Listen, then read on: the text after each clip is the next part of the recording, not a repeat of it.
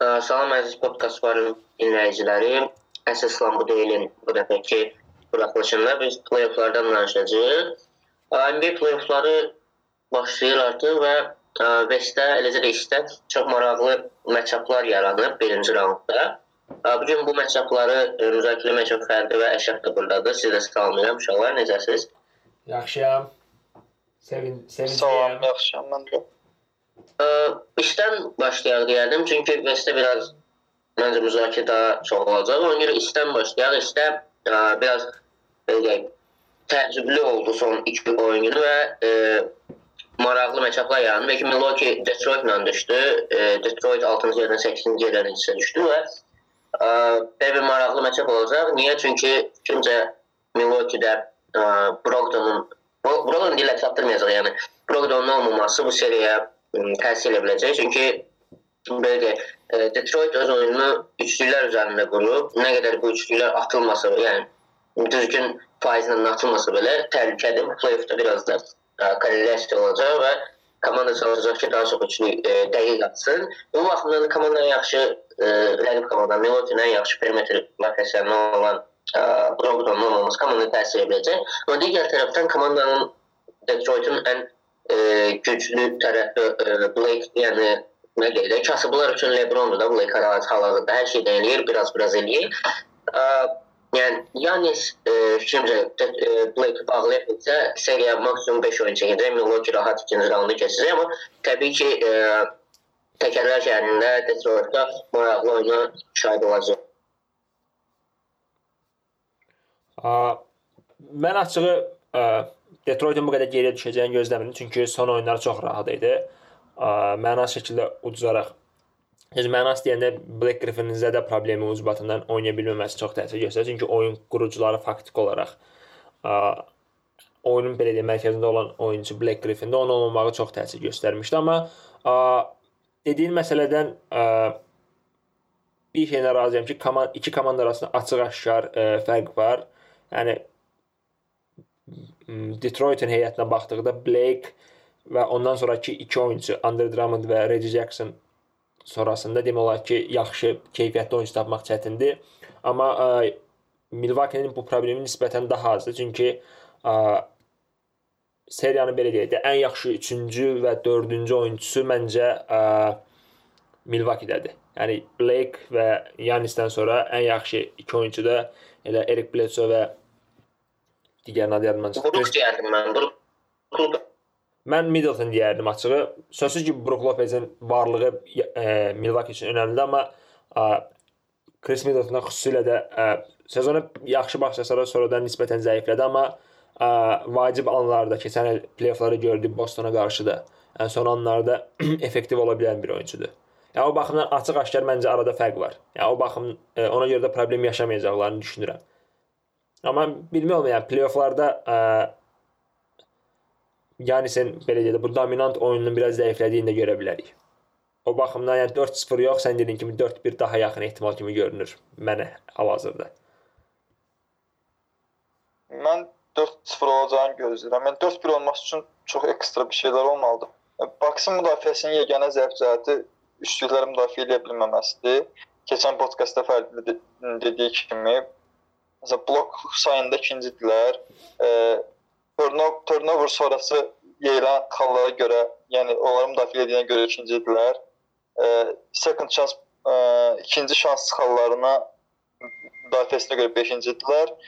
E, və ən az rəqibə fast break verən komandadır. Yəni bu komandanın yeganə zəif nöqtəsi görünür ki, e, üçlüklərin müdafiə müdafiəsidir. E, bir də steal az eləyirlər. 17-cidirlər. Yəni üçlüklərin müdafiəsində zəif olduğuna görə e, Detroit sırf o cəhətdən vurmalıdır komandanı. Orada da gərək yəni möhtəşəm, yəni 20 dənə falan üçlük atsınlar, ancaq o halda məncə oynada bilərlər. Başqa cür ehtimal görmürəm sözün düzü, ya da Griffin çox ekstra bir şey eləməlidir. Yəni maksimum bir oyun da olar, amma mən 4 gözləyirəm sözün düzü. O üçlük məsələsində belə bir şey var da, Milwaukee üçlüyə ən çox icazə verən komandadır, amma eyni zamanda bu effektiv field goal-da kifayət qədər yaxşı yerdə olan bir komandadır. Yəni o ver ica atmağa icazə verdikləri üstünlüklərdə nisbətən daha az, e, ehtimalla daxil ola biləcək üstünlüklər. Yəni ə, komandada nə bilim ə, Wayne Ellington, Reggie Jackson tutaq ki, belə deyək də backcourt-u vardısa, daha front court-u vardısa, bunlardan kimə daha çox üç yatmağa icazə verələr deyə soruşsan, böyük ehtimalla Milwaukee seçimi Reggie Jackson ol olacaq. Və yaxud da Təbii ki. yəni başa düşürəm, shootingi nisbətən daha zəif olan oyunçulara bu imkanı verəcəklər.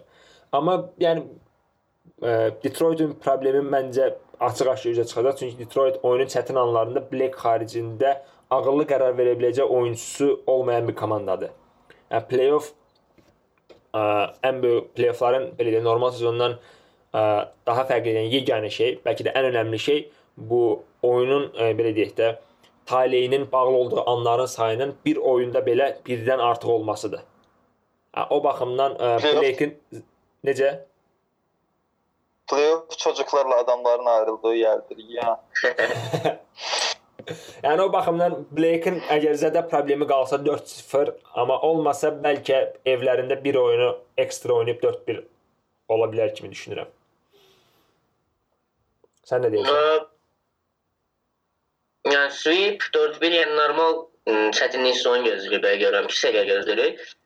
Digər bir seriyada Toronto ilə Orlando üzə gələcək. Bu da məncə bəlkə də Torontoya gələ biləcək ən rahat matchup idi. Çünki ə, sezon oyunlarında Orlandonu əzmişdi Toronto. Hətta oyunların birində Lowry ilə ə, Lowry ilə Leonard oynamırdı. Yəni səhv eləmirəmsə, o oyunda 2-2 tutmuşdular. olub e məncə. 2-2 Yo, olub. 3 3 oyunun 3-ünü udublar. İstəyən bir dənə çək elə, amma məncə 3-ünü də udublar. Ə, Yəni yenə də e, bayaqki e, söhbətə qayıdırıq da in, playoffda individuallar önəmlidir və e, bu individuallar Orlandoda e, Vucevicdən başqa, okay, Aaron Gordon və heç birinin də normal e, playoff təcrübəsi yoxdur, amma Torontoda e, Kawhi var, hansı ki e, Finals MVP Kawhi var. E, lazım olanda gəlib e, oyuna söküb ala bilər. Yəni digər keçən buraxılışda demişdik ki, Kawhi biraz e, vəksiz oynayır, lazım deyil ona azad, amma e, e, dəyərini belə aşağı düşürsün ki, hə, birinci raundda Orlando uzdu, çıxdı getdi, kimə lazımdır oyunçu, heç kim pul verməyəcək. Yəni belə şeylər olmasın deyə məncə Kawhi çalışacaq ki, ən azından e, ikinci raundu da keçsin. E, amma bunun üçün Orlando keçmədilər və e, burada da məncə problem yaşamayacaqlar. Çünki Toronto'nun həm evdə, həm də səfər göstəricilər çox yaxşıdır. Sırf burada mən ə, hansı komandanın e, ev qələbəsi, e, hansı komandanın ya da Orlando'nun ev qələbəsi götürə bilməyəcəyini düşünürəm. Ona görə də 4-0-da sweepdir məncə bu seriya.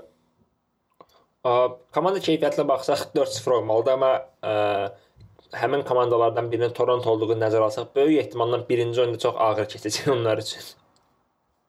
Yəni ola bilər çünki Orlando'nun müdafiə komandasının olduğunu nəzərə alsaq, okey, deyəsən top 5-dədirlər müdafiədə.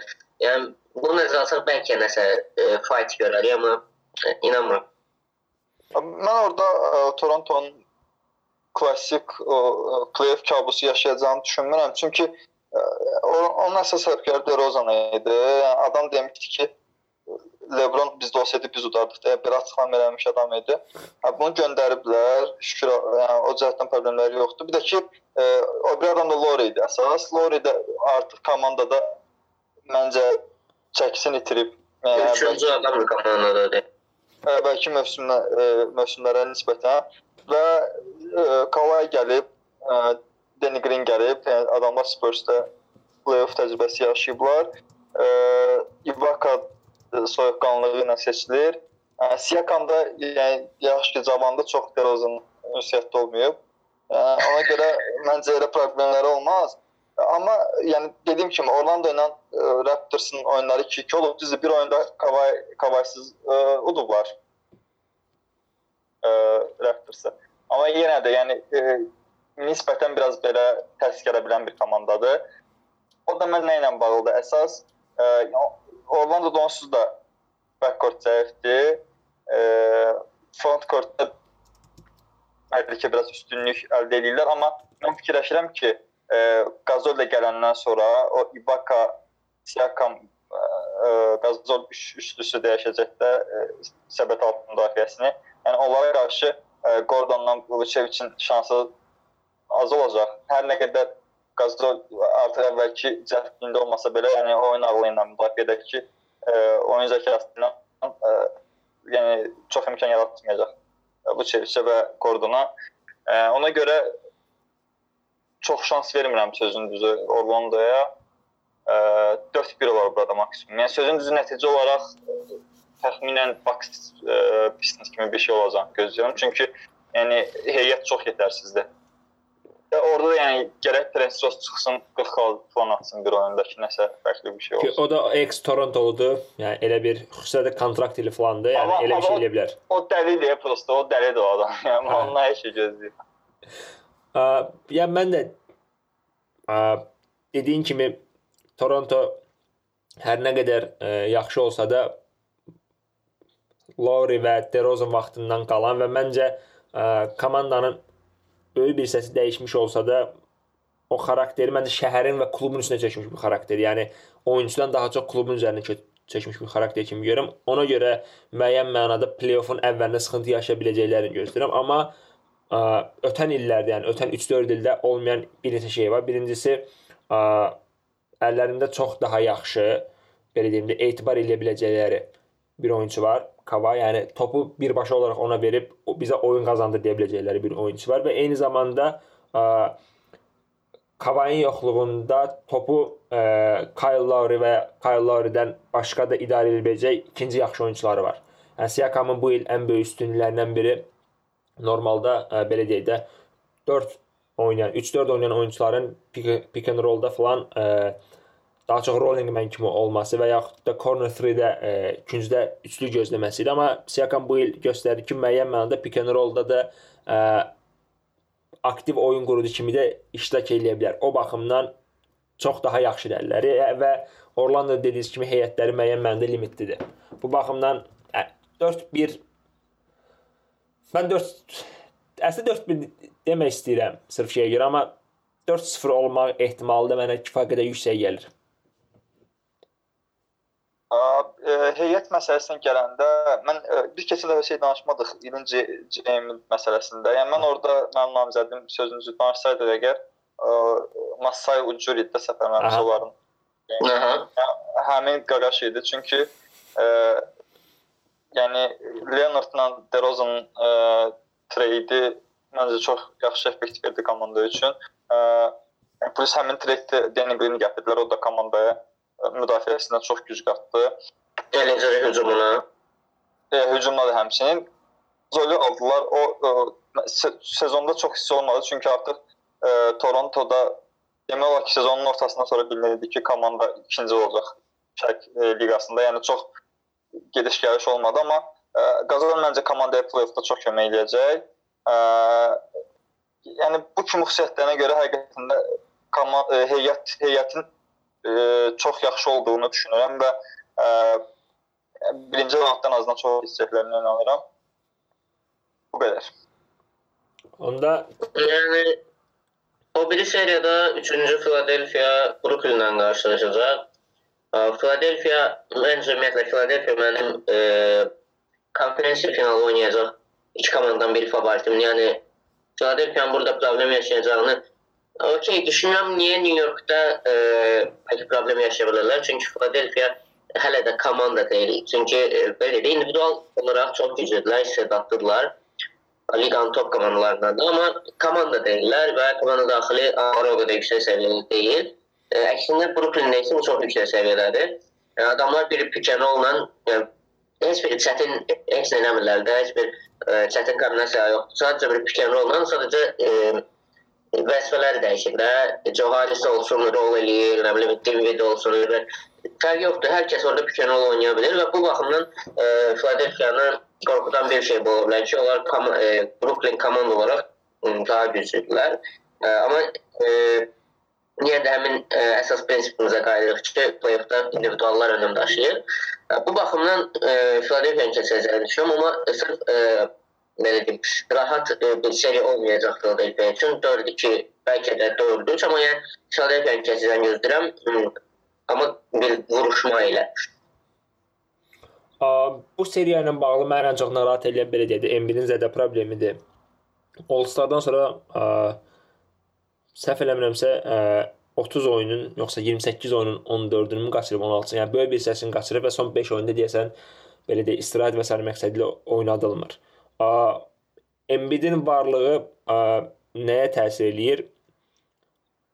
xüsusilə də belə deyək də Brooklyn qarşı oyunda Brooklyn-in ə, mərkəz oyunçusu hər nə qədər hücum bacarığı müəyyən məndə limitdə olsa da kifayət qədər atletik və sürətli ola bilər. Yəni ayaqları və ə, belə də lateral bizim də gedir o? Cinahlara və ani yer dəyişməyinə kifayət qədər yaxşı olan Jared Allen-ları var və ə, kifayət qədər ə, yaxşı sayıla biləcəyimiz ə, qard rotasiyası da var. D'Angelo Russell ə, belə tempini tapdıqda və yaxud da o isti əldə etdiyimiz anlar gəldikdə çox maraqlı skorera çevrilir və eyni zamanda hər nə qədər sezon ərzindəki zədədən sonra nisbətən geriləsə də, bu həm Spencer Dinwiddie, həm də Caris LeVert aid olsa da, ə, yaxşı ə, ehtiyatdan gələn oyunçuları da var. Ona görə ə, Filadelfiyanın da problemlərinin məncə hələ də hə, tamamilə həll olunmadığını düşünsək, maraqlı bir ə, seriya keçəcək. Ən azından ə, em, belə deyək də, istin ən yaxşı 2 match-upından biri kimi görmək olar. Heyət e, sən dediyin bu hesab məsələsinə gəldikdə açığı ə, konkret olaraq bir hesab ə, deyə bilmirəm. Yəni çünki... məncə Brooklyn Brooklyn evdə oyun verməyəcək məncə. Ona görə 4-2, bəlkə də 7-ci oyun gözləməyəm. Brooklyn evdə oyun verməyinə şübhə edirəm biraz açıq. Brooklyn belə deyim də, ə, sezon əvvəl biz danışanda demişdik ki, hədəfləri yuxarı olacaq. İlk dəfədir e, pikləri uzun müddət sonra özlərində olmasına baxmayaraq, amma play-off və sair uğrunda döyüşəcəklərini də gözləyirdik və a, komandanın hal-hazırda etmə etməli olduğu böyük bir şeylərdən biri a, gələcək adına free agentlara böyük bir mesaj verməkdir.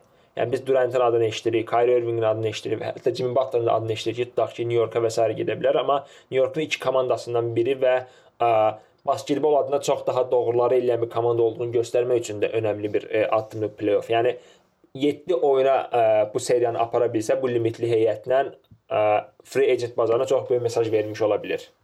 Yəni, o baxımdan e, belə deyim, Brooklyn üçün digər tərəfdə elə bir əhəmiyyət də var. Ona görə yəni 4-3 heç də ə, çılğın bir ideya kimi səslənmir. Amma mən şəxsi fikrimcə ə, orada bir oyun alacaq Philadelphia və ona görə 4-2 olar. Mən də 4-2 fikirləşirdim bu seriya ilə bağlı. E, sözün düzü biraz Philadelphia yəni siz də diqqət edirsiniz, komanda ola bilmir, çox qopuq. Yəni individuallar individual olaraq oynasa daha çox plana çıxır. Amma yəni playofflarda biraz məncə mənzərə dəyişər. Daha ə, sıx komanda görərik. Yəni Redikin xaricində heç kəs o komanda oyunu göstərə bilmədi demək olar ki, e, mövsüm ərzində. Reddickdə nəyə görə deyirəm? Çünki Reddickin onsuz da stili oldu da, yəni adam topu alır, atır, yəni belə komanda oyunu göstərməli bir şey yox. Amma heyət olaraq yəni Netsin çox üzərindədirlər, amma Nets bir komanda olaraq daha güclüdür. Amma məncə klass fərqi söz sözün deyəcək və 4-2 hesabına Philadelphia olacaq. Amma ə, ona deyim ki, net keçsə təcrübələnmə. o qədər yox da. Çünki bilirsən necə, Philadelphia heç nə də olmazsa, artıq sezonun sonlarına yaxın bir son 10 oyunda, 15 oyunda ə, mövzunu başa düşdülər ki, clutch anlarında topu ya Butler-ə ya da Embiid-ə verir. Yəni bunu da eləyirdilər, bir neçə dəfə də effektiv oldu. Yox, yəni, bu, nəyə, nəyə görə deyirəm? Nəyə görə deyirəm ki, keçən təcrübələnmərəm? Yəni o Philadelphia-nın daxilindəki problem. Yəni mən məsələn, hə, sözsüz fikirləşirəm ki, 3-cü ya 4-cü oyunda da və yaxud biri, bir də iki də fərqi yoxdur. Məsələn 5 xal 6 xal dağa düşəndə və Butler çıxıb getsə şeydən Ha, yəni elə bir şey ola bilər yəni. Ona görə deyirəm. Belə yoxsa Philadelphia şansı daha çox təbii. Yəni maraqlı seriya olacaq, amma işin ən maraqlı seriyası fikrimcə Boston və Indiana arasında olacaq. Çünki Boston heç kimin gözləmədiyi oyun göstərdi. Heç kimin gözləmədiyi şey oynadı bütün sezon boyu. Çünki hamı düşünürdü ki LeBron gedəndən sonra East'in belə favorit əsas favorit olacaqlar. Amma belə olmadı. Və indi Indiana ilə oynayacaqlar, amma Indiana'dakı Oladipo'suzdur və e, belə digər elit oyunçu yoxdur. Hansı playoff seriyasında fərq yarada bilər. Belə bir oyunçu yoxdur, amma e, sırf komanda müdafiəsi baxımından e, dirənə bilərlər Bostondan sona qədər. Yəni 100-ün altında saxlaya bilərlər belə şeylər. Amma e, sezon boyu Indiana səbrəməsə bir dəfə oldu Boston. O da sezonun əvvəlində hə, hələ Oladipo olanda, o da ki bir xalla. E, Indiana'nın bəlkə də ümidi var ki, e, Belə Indiananın ümumiyyətlə bütün müdafiəsi və hücumu müdafiə üzərində qurulub da. Yəni biz müdafiəni ideal eləyirik, e, rəqib səhv eləyir, biz də pas xal götürürük belə şeylər. E, amma e, keçənki Bostonun keçənki play-off yürüşündən sonra məncə komanda artıq özünə daha inamlıdır, daha əmindir cavanlar. Eləcə də Kyrie qayıdıb, Gordon Hayward qayıdıb. Bu baxımdan yəni, hər cür variantı məncə Boston hazırdır. Ona görə Bostonun keçməsini gözləyirəm. Amma bir şey deyim ki, Philadelphia-da 7 oyun gedə biləcəyini düşündüyüm halda burada 7 oyun ümumiyyətlə gözləmirəm. Yəni 6 oyuna Boston seriyanı bağlayacaq. Sən nə deyirsən, Əşrəf? Mən sonda deyim, bir Bostona da çəkdim. Sözüm düzü mən e, nə fikirləşirəm? Yəni bu e, seriyanı çox səbirsizliklə gözləyirəm. Kaş ki Oladipo olaydı və Bostona yerini göstərəydi. E, e, yəni Oladipo olmaması çox təsir edəcək seriyaya. Burasaydı məsələdir. Amma e, çox istəyirəm ki, Indiana öz bütün potensialını göstərsin və hər a, e, yəni mən düşünürəm ki, e, Oladipo olsaydı e, Indiana bu seriyanın favoriti idi mənim fikrimcə, amma və hətta mən e, Oladipo Indiana'nın şərqin ən güclü üçüncü komandası olduğunu düşünürəm Bucks və Raptorsdan sonra. Amma təəssüf ki, zədə imkan vermədi və e, indiki halda Celtics-in keçmə ehtimalı daha çoxdur. İşte də belə bağlıdır. Yəni ən maraqlı saydığınız matchup da maraqlı olacaq belə görürəm. Ona görə West-dən başlayaq. West-də e, maraqlı e, belə matchuplar yaranacaq ikinci raundda. Birinci raundda bir tərəfli matchuplar çoxdur. Yəni bir tərəfin çox güclü olduğu matchuplar. Bunlardan biri də elə birincisi Golden State-lə Clippers-in matchupudur. Clippers play-off'a düşmələri çox təqdir olunandır. Amma Golden State düşmələri biraz oldu. Basketbol baxımından da, yəni e, növbəti round, play-offda uğurlar, belə şeylər olmayacaq, amma Clippersin cavan oyunçuları belə-belə seriyada iştirak edəcəklər və bundan öz özlərinin bərkiməsi üçün istifadə edə biləcəklər. Yəni gələn sezon artıq play-off təcrübəli və daha güclü olacaqlar. Bunlar Gil şey Gilchrist, Zubac işləməkdir. Yəni bunlar Golden State-ə qarşı bir seriyada ə, ən azı belə vuruşsalar, bu davanın və elə də fightın şahidi olsalar özlərinə xeyri olacaq. Yəni Clippers də bu seriyadan xeyri. Golden State səfərimizə Curry olmayacaq. Ən azından ilk oyunu qaçacağını e, deyiblər. Bu son e, New Orleans-dan olan Pelicans-dan olan oyundan sonra. A, amma yəni bu problem yaratmamalıdır komandaya. Sadəcə olaraq biz Curry'nin olmadığı oyunlarda nəyi şahid olmuşduq? Golden State Golden State kimi oynamaqdan çıxır, belə deyək də Durantin sevdiyi bir tərzdə, Durantin daha yaxşı olduğu bir tərzdə müəyyən mənada isolation-a və yaxud da belə deyək isolation-a bağlı bir komandaya çevrilir və bu e, komandaya biraz tərsdir. Və bunun əksinə Clippers-da isolation yaxşı oynayan oyunçular Lou Williams bunun ən yaxşı oynayan oyunçulardan biridir. Eləcə Gallinari olsun. Bu baxımdan biraz e, maraqlı olar, amma sən dediyin kimi ortada ciddi bir fərq var. E, heyət fərqi var və ona görə normal şərtlərdə Golden State problem yaşanmalıdır və məncə Golden State-in belə deyək də bu dalğalı keçən sezondan sonra play-offda məncə tamamilə e, son zərbəni vurmaq üçün oynayacağını gözləyirəm. Yəni istər e, birinci raund olsun, istər ikinci raund, istər final oyun olsun, heç bir e, turu lazım olduğundan daha uzağa aparmamağa çalışacağını gözləyirəm. Ona görə də 4-0 bitəcəyini gözləyirəm. Sweep gözləyirəm Golden State-dən. Mən mən fikirləşirəm ki 4-1 olacaq. Ə, nəyə görə? Curry mən bilən birinci oyun oynayır, fərqli. Mən elə bilirəm. Elə. Məndə də Kermiş qayıdacaq. Aha, amma bir məsələ var. Nəyə görə e, elə düşünürəm, əsaslandırım. Yəni Curry-yə qarşı e, oynayacaq Patrick Beverley. E, yəni adam yapışır da bilirsiniz. Point kartları müdafiə edəndə əsas da şeyləri adamlar Curry ilə Westbrook. Yəni Curry çox iyi olacaq və hansısa bir oyunda ə, əgər Curry tam bağlamağa nail olsa, komanda sırf baxacaq Durantın əlinə və onda Golden State öz potensialından çox aşağı oynayır. Elə bir oyunun oyunlardan birini ə, götürəcək Clippers məncə. Əgər Clippers bu seriyanı biraz uzada bilsə, udmasından söhbət gedə bilməz təbii ki, amma əgər biraz uzada bilsə bu ə, Golden State üçün xüsusilə də Curry üçün çox yorucu bir seriya olacaq. Yəni, o cəhətdən əslində məncə biraz arzu olunmaz rəqibdə komanda üçün. Həm də tək Beverlin demirəm, elə Harrell olsun. Məsələn, ən dağıdıcı mərkəz hücumçularından biridir. Ən çox ə, təzyiq edən müdafiəni də biraz yoracaq. Yəni biraz ə, yorucu keçəcək ə, Golden State üçün bu seriya. Hər nə qədər 4 yəni maksimum 1 oyun verərlər. 4-1 olur maksimum. Golden State bu seriyada qızışacaq, yəni belə nəticəyə gəlirəm ki, bizim proqnozlarımızdan sonra.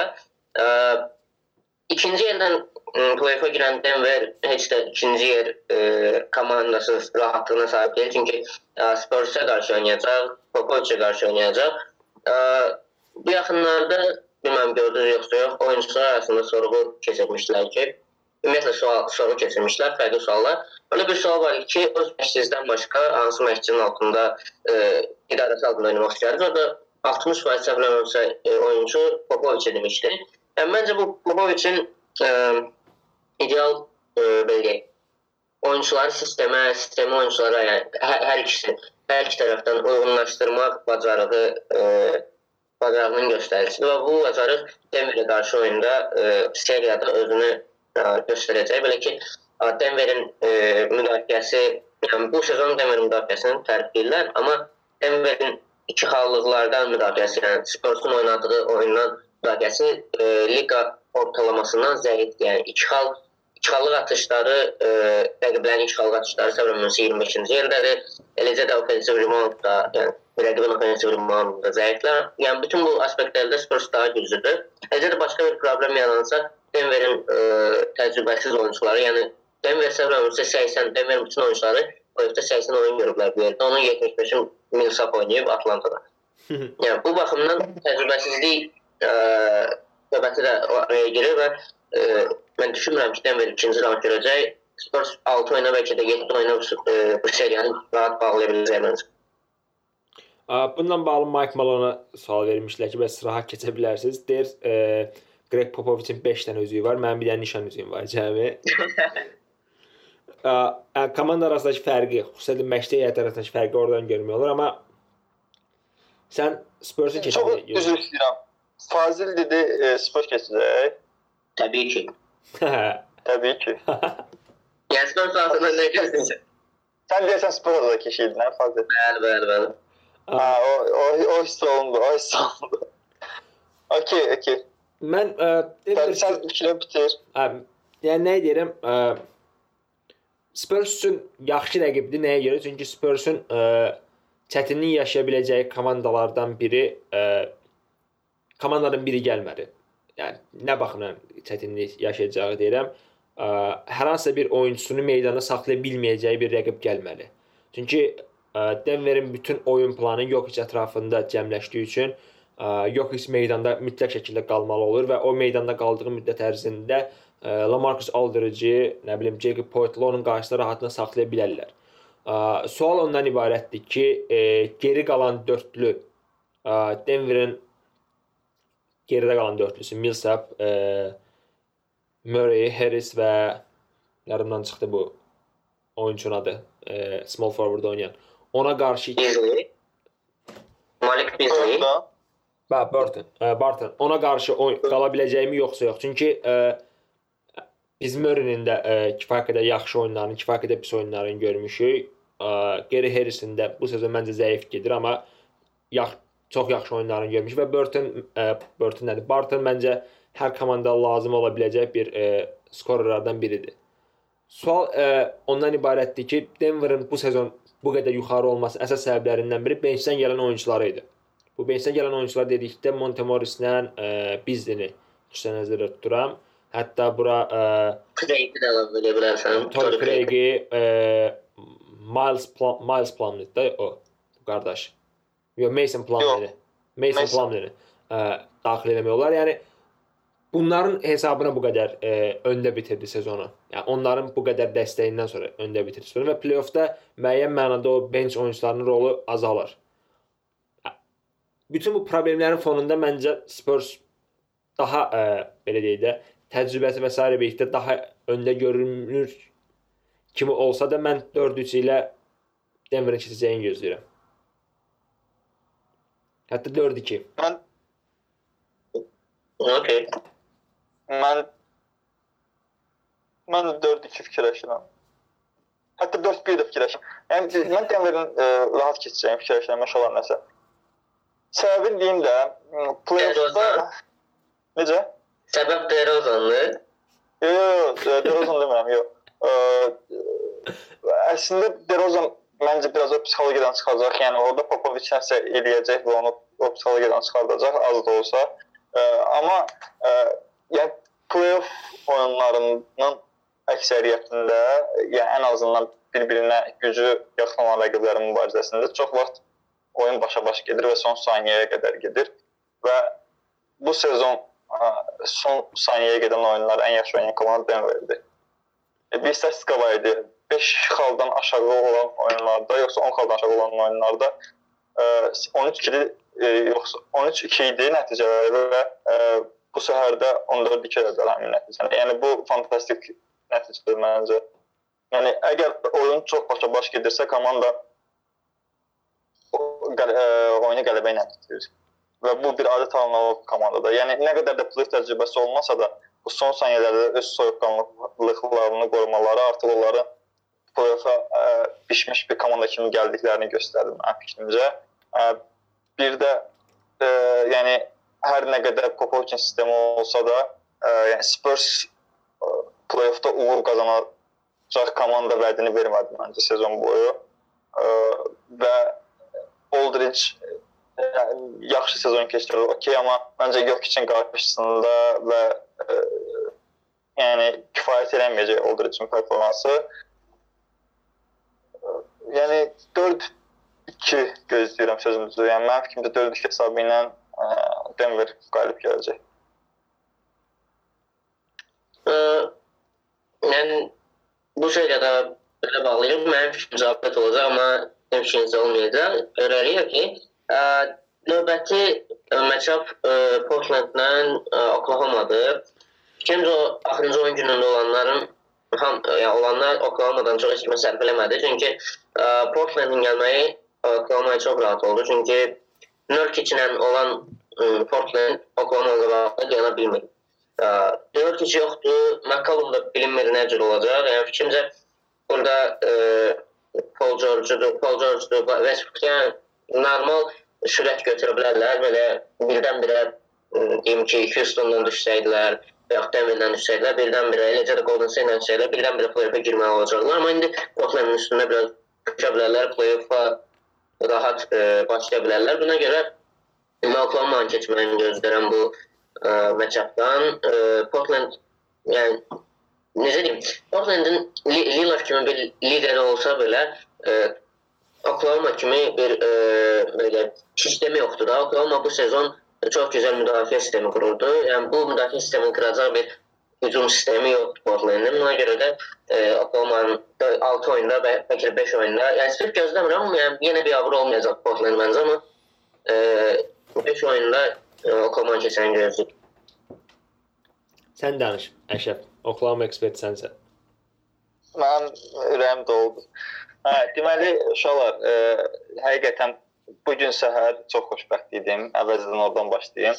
Yəni e, səhər durdum, e, hesablara baxdım. E, demək, e, Oklahoma House-da bilirdim ki, Bucks udacaq. Yəni nesə oynamırdı falan. Oradan rahat idim.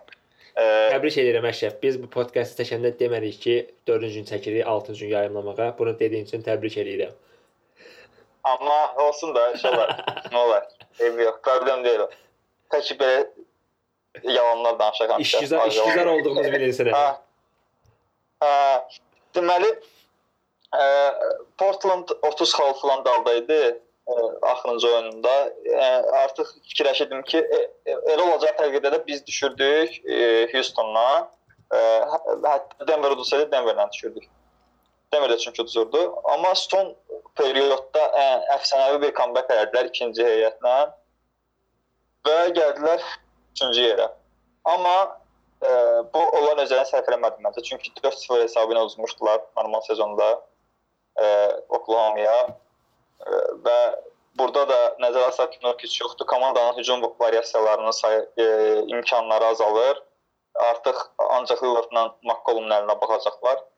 Düzdür, en əsasında pis oynamır ə, Portlanda gələndən bəri hücum reboundları falan, həm də hücumda ə, 20 üzəri xalat xalatı bəkslər oyunda. Amma bununla belə Enesin müdafiədəki boşluğu hamı bilir. Yəni ə, Adamsın qarşısında ə, hətta ə, sezon ərzində ə, Knicks oyunlarında da düzdə gəlmişdilər və orada da ə, yəni adam çox biz çox üstünə qoymuşduq. E, Enesi həm də bir şey də var. E, adam Enesi çox yaxşı tanıyır deyə müdafiə ona qarşı yaxşı da müdafiə oluna bilər və fizik üstünlüyü də e, Enesin onsuz da bərbad müdafiəsində e, e, daha da üst e, ön çıxır və e, adamın üstündə də məncə e, komandaya çox xeyir verə biləcək bu seriyada. E, o ki qaldı Paul George-a və Westbrook-a. E, onlar üçün də məncə ideal ssenaridir Portlandın olması. Çünki hər nə qədər Lillard və McCollum ə, çox ə, elit oyunçular sayılsalar da, onların meydanda olduğu dəqiqələrdə məncə ə, Portlandın Westbrook müdafiə etməsi imkanı çox aşağı olacaq. Xüsusən də Lillard timsalında deyirəm. Yəni ə, oyun konsentrasiyasında problem, çox problem olmasa da ə, elit bir müdafiəçi deyil. Yəni Deyəcək.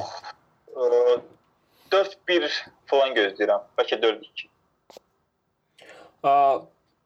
Mən açığı belə deyim də, söhbətə Denver nədir tərbiyəsizlə girmək istirdim. Son illərdə görülən ən maraqlı tərbiyəsizlərdən biri idi. Bilə-bilə Portland-da uzub ə, Houston-a 4-cü yerə salmaq. Denver. Yəni sırf ə, belə deyim də Golden State-lə Golden State-lə yox, hətta Houston özü ilə qarşılaşmamaq üçün və Houstonu müəyyən mənada yarışdan çıxartmaq üçün atdıqları addım. Hə, kim düşünübsə halal olsun, amma hə, böyük tərbiyəsizlik idi. Ə, Məçəbə gəldikdə ə, Portlandın ciddi problemi olacaq sən dediyin kimi müdafiədə və ə, əmin deyilik ki, ə, McCollum tam olaraq hazır gələcəkmi yoxsa yox. Amma keçən il ə, belə deyək, Portlandın ən böyük problemi nə idi?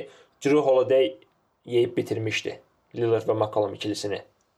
Çünki ə, bir qard kimi oynasa da ə, fiziki baxımdan çox yaxşı olduğu üçün ə, istər 2, istər 3 fərq eləmir.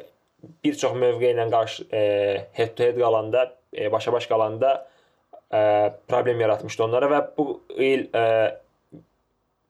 Oklahoma'da Paul George bunu çox daha yaxşı e, eləyə biləcək bir vəziyyətdədir. Düzdür, də problemi ə, hər nə qədər formunu nisbətən aşağı salsa da.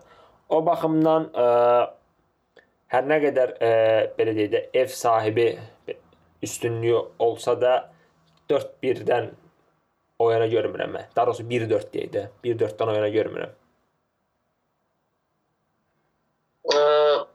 Oklahoma'nın da şanslarım yani sizin için birinci benim için ikinci upset Oklahoma gördü ve e, günün son e, böyle playoff matchup'ı Houston'la Utah arasında olacak. O Ferdi'nin dediği bir abartılıktan sonra terbiyesi sonra Houston Utah ile düştü ve bence ümit, e, ümumiyyətlə birinci raundların içində həm Ham həm maraqlı matchup olacaq. Çünki Houston'un e, hücumu e, Harden, Utah'ın müdafiəsinə qarşı çox maraqlı bir e, oyun olacaq. Utah görəsən e, Harden'i ümumiyyətlə bu Houston hücumunu saxlaya biləcəkmi?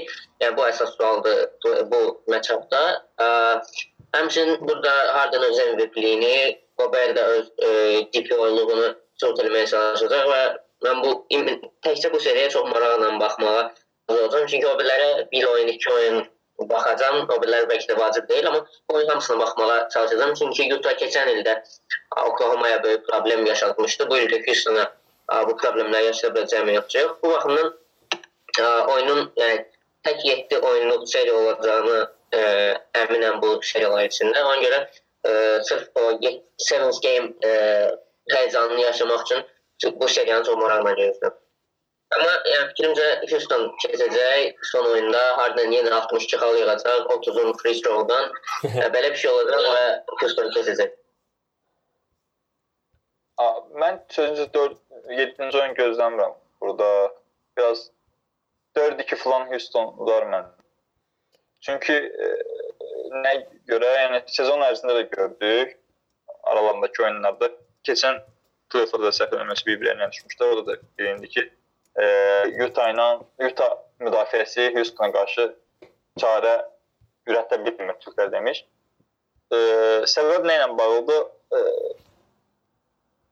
belə deyim də, komandanın əsas müdafiə e, müdafiəçisi Goberdir və Gober daha çox e, mərkəz oyunçularına qarşı effektivdir məncə. Nəinki e, lideri və yaxud da e, forvardlara, nəinki lideri qard olan komandalara qarşı. Və e, bir digər məsələ nədən ibarətdir? E, lap müdafiədə effektiv olsalar belə, e, Utah-nın hücumunun ə, limitli olması onları Houston qarşısında çox böyük problema salacaq mənim görə, mənim fikrimcə. Çünki Houston artıq ə, xüsusən də play-off ə, play-off nədir? All-Star arasından sonra ə, ən yaxşı müdafiə komandalarından birinə çevrildi. Çox intizamlı müdafiə olunurlar və onlara qarşı əgər sənin limitli hücumun varsa, şansın çox azdır. Yəni normal sezonda da biz bunu gördük. Biraz yaxşı müdafiə olan komandaya qarşı Utah xal ata bilmədi. Ə, yəni adi bir misal deyim. E, Oklahoma ilə 4 oynadılar, 4-cü tutdular sezonda. Hələ Oklahoma sezon yarısından sonra müdafiənin başını buraxmışdı yenə də. Yəni ona görə mən biraz Utah şansını az görürəm bu məsələ ilə bağlı. Yəni 4-2 falan olacaq. Ən yaxşı halda 2 oyun var məncə. Yəni bilirsən niyə? Utah hücumu Donovan Mitchell üzərində qurulub. Yəni açıq deyəcəm Mitchell'dan xoşum gəlmir. Niyə? Çünki individual olaraq öz, öz üzərinə çox şey götürür. Belə də hal-hazırda Wade bədənində Kobe Bryant kimi bir şeydir, yəni. Mamba mentalitesi var. Ha, okey. 21 shot götürür, 3'ün atır. Ona göre de komanda uduzur. Yani böyle bir şeyler olur. Ama lazım olanda e, böyle kritik anlarda Mitchell komandanın arkasında taşıyabilir. Yani buna göre belki de e, hücum onun üzerinden Onu çox yaxşı bilirəm. Keçən e, e, playofflarda çox yaxşı hiss etdim. Yani Rubio olmamış derler onda. Hə, də yəni Middlemore tək keçmişdi orada bizi, yəni hücumda. yani ya da salmayalım Bir habisi idi. Hə. Ə, mən ə, oyun barəsində nə deyə bilərəm? Ə, Sezon ərzində deyəsən 4 oyunu ikisini ə, Rockets udub, ikisini Jazz udub və ə, Jazzın udduğu hər iki oyun ə, belə deyək, ötən ildən, yəni All-Star-dan əvvəlki oyunlardı. All-Star-dan sonrakı oyunlarda isə ə, All-Star-dan sonrakı deməyim də, yəni son 2 oyunu isə Rockets udub. Ə, 4-3 Əşrəf ə, daha doğrusu Fazil dedi, 4-2 dedin, yoxsa 4-1 dedim sən Əşrəf. Mən 4-2 4 e, yəni ən yaxşı halda 2 oyun götürəcək. 4-1 də ola bilər. Ən yaxşı halda 2 oyun götürər. Ə, biz danışanda deyirik ki, çılğın təxmin eləyək. Mən çılğın təxminimi istəyirəm indidən eləyim. Məncə turu Utah keçəcək. Çok eder. Yox ya. ya Çox çox çox. Çox çox çılğındır təbii ki, bilirəm, amma ə, sözsüz ki, yəni Rockets turun açıq-aşkar favoritidir. Yəni 80-in 20-yə, hətta 70-in 30-a deyərdim. Amma ə, Rocketsin bu il ə, ən çox əziyyət çəkdiyi komanda da elə Utah Jazzdır. Yəni 100 ə, hal-hazırda offensive ratinglər səhvəsi 115.5-dir. Ə, Utah-a qarşı oyunlarda bu 98, 97, 99-dur səhv eləmirəmsə. Sözsüz ki, Amma Utah-ın bir dənə Utah-ın məsələ özünün də problemi var. 2 dənə 2 dənə uduzduqları oyun var idi əvvəldə. O yəni Houstonun ən bərbad vaxtı idi də. Yəni orada O mərhələni çox aşıblar. Yox, razıyam o detalından. Sonrakı oyunda bir xal deyəsən fərqlə birini Paul udublar. O bizdə blowout olub, səhv eləmirəmsə. Və mən ə, keçən il ə, Utah-la Rockets oynayanda ən böyük belə deyək, X Factor Goberin ə,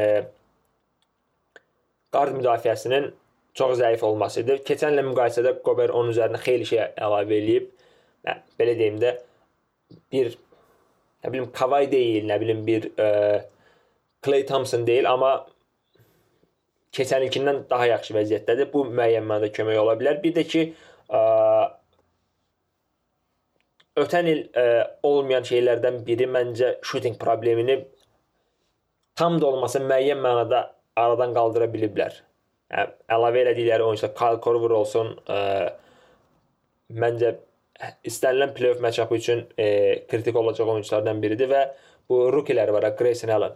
Son yəni demirəm ki, oyunu qazandıracaq oyuncu olacaq, amma son dövrlərin e, belə deyək də isti oyuncularından biridir.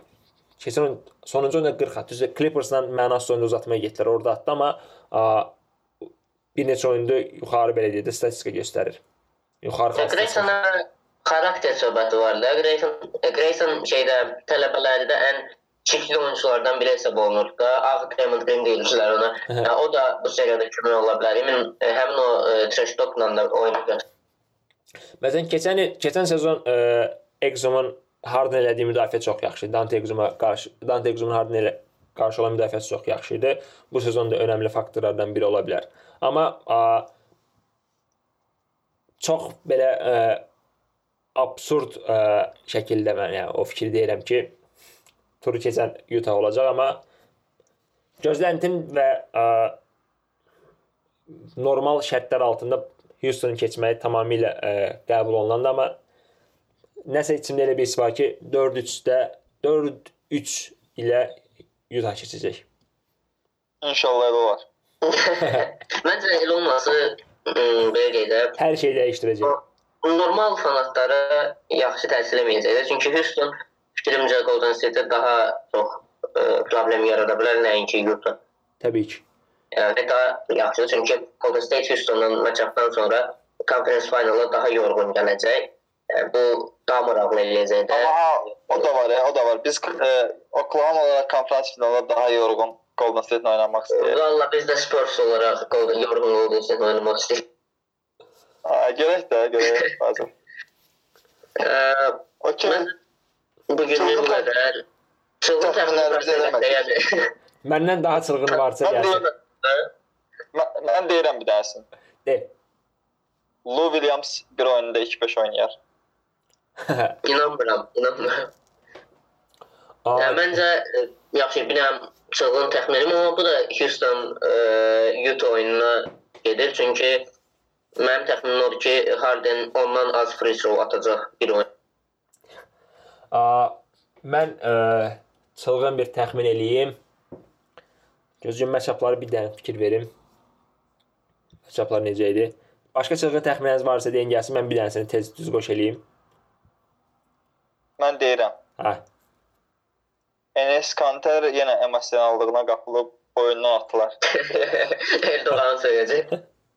Yo, biraz şey edəcək. Nəsə dəxilsiz bir şey eləyib oyundan atılacaq. Məncə oyunda tutma olacaq elə yəni playoffdur da.